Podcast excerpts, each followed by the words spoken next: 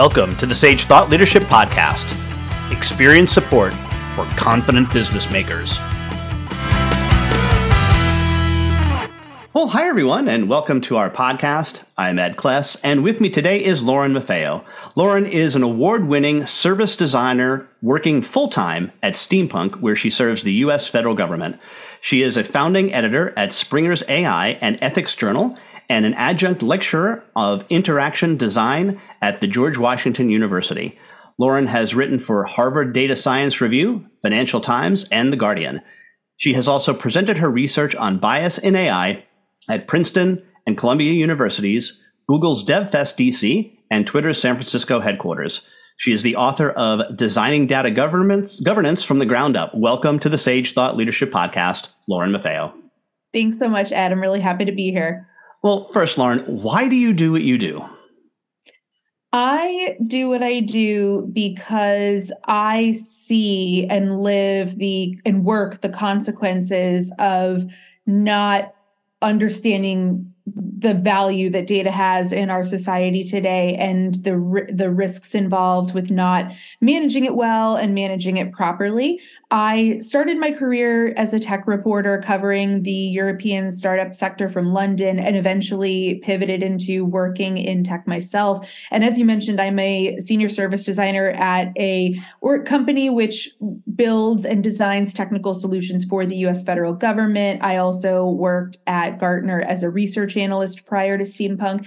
And I've seen throughout those roles this consistent theme where the volume of data produced and ingested continues to grow exponentially, but the there is a real wild west vibe when it comes to managing it and there are very few organizations have quality standards for data they don't know how to connect their data use to business outcomes in an effective way. They don't even know where their data lives half the time. Many, uh, in many cases, I've come onto a project, and when the you know the data architects and I ask, well, where does this data set live? Where the client doesn't know. And so rather than just getting to work, rather than designing new systems and opportunities, we have to then go on a goose chase to find where that data lives. And all of this feels like it's happening in a vacuum when the reality is we live in an age where generative AI like ChatGPT is becoming more st- mainstream than ever. And AI like ChatGPT is data on the on its uh, uh, the back end of it is data and yes there are complicated algorithms and equations used to to make that data into something tangible like the output of ChatGPT. But the reality is that we there is a an astronomical amount of data today, and very few standards in place to manage it well. And the consequences of that are why I do what I do. And tell me about your book, Designing Data Governance from the Ground Up. Yeah, uh, it's a that's a great follow up question to what I just mentioned. I decided to write this book after working a, as a research analyst at Gartner and then working directly with clients on data focused projects. So when I was a research analyst at Gartner, I focused on researching different training techniques that people that businesses could use to help bring artificial intelligence into their companies everything from natural language processing to machine learning. And then i went into a service design role where i worked directly on technical teams with developers data architects data scientists to help build design and build those more te- technically advanced solutions for our clients. And i quickly realized that even when organizations exist to disseminate data, they very often don't have any semblance of of governance behind it. Um, that does not mean that there are no intelligent people working there. It does not mean that people are not working hard. Uh, it's actually in many cases the opposite. You have a lot of people in with very specialized expertise uh, working in their corner, uh, but because there is a lack of broader collaboration, because there hasn't been a lot of thought process about which steps of a process to automate because nobody really knows what data quality looks like and nobody can see under the hood to see to check how these uh, processes are going, uh, there's a real lack of cohesion and it results in not only data that is not trusted by by people, but it results in a lot of confusion and uh, and fiefdoms, as my colleague says, uh, because people when they don't understand, I think it's our natural indication when we don't understand something to try to pull back and fear it. And I think that unless we make data more tangible for everyone in an organization and teach people uh, that what data governance can do for them, we're going to have the same results. So that's the end result is this book. It's a hundred page six step guide to helping readers start designing their first data governance programs from scratch, which starts by figuring out why your company exists and goes into tips to monitor uh, data throughout the life cycle, uh, even once you have pushed the first version of that product to production. There used to be a saying where I guess there still is garbage in, garbage out, but it's far more complicated than that, isn't it? I mean, yes, it's not. It's there. If you put bad data in from the beginning, you've got a problem. But you can even put good data in from the beginning, and now there's a certain amount of, I guess, let's call it data spoilage that happens over the course of time. That and that's got to complicate things significantly. Talk a little bit about that absolutely. So uh, you're exactly right that it, that if you put quote unquote bad data into an algorithm, you will get poor results. Uh, but it's but as you said, it's not that simple, and this is far from a simple problem to solve. I think that's why many organizations have an aversion to starting. They know that it is going to realistically take years to become a data mature organization and and sometimes it, the devil you know is easier um, or the excel sheet you know is easier. But uh, the reality is that you can also have quote unquote good data by which i mean data that is of sound quality that has passed validation checks and is ready for consumption by outside users. The challenge comes in when you are using that data in various contexts that you can't necessarily validate or account account for. For instance, there's this concept of black box algorithms, which discusses the training process that this data goes through. Uh, sometimes algorithms train themselves without any real human input.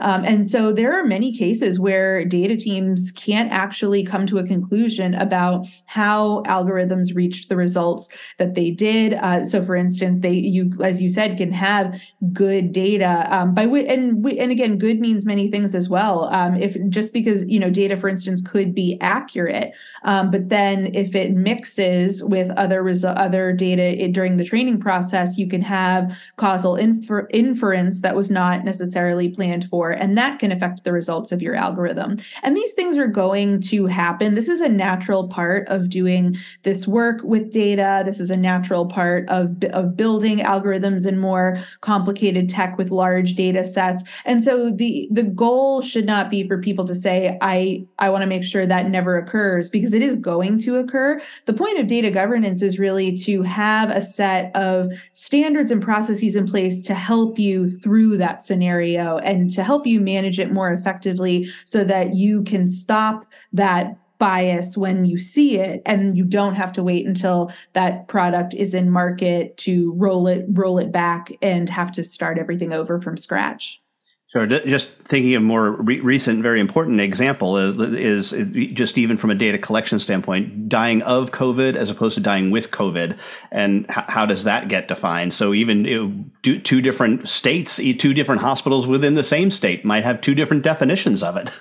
A hundred percent. And I, I love that you brought that up because there's a lot, if you work with a data team, they will almost certainly talk to you about having a data dictionary to ease exactly the problem that you just talked about. I think one of the biggest challenges we see and are going to continue to see with data is the lack of context and the lack of definitions. Um, even things like dates. I mean, the way that we write dates in the United States, we write June 3rd 2023 in the UK they were they would say 3rd June 2023 that's a simple change and those different dates mean the same thing. But the way they're written is different and without accounting for that without having a uniform way of writing it uh, that can really mess up your data. And I and again I think we have not seen dedication to things like data dictionaries to the degree that we should have uh, it moving up to this point. And I do think that's also why we, as a collective tech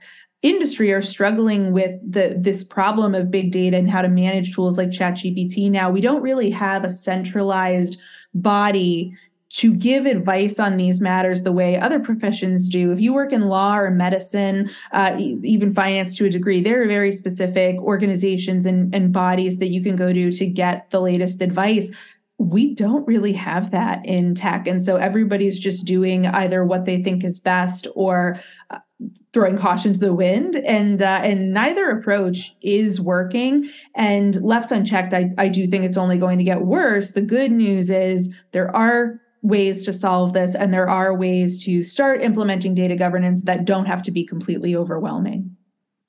And Lauren, we have an exit question that we ask all of our guests, and that is who is a hero of yours and why are they a hero?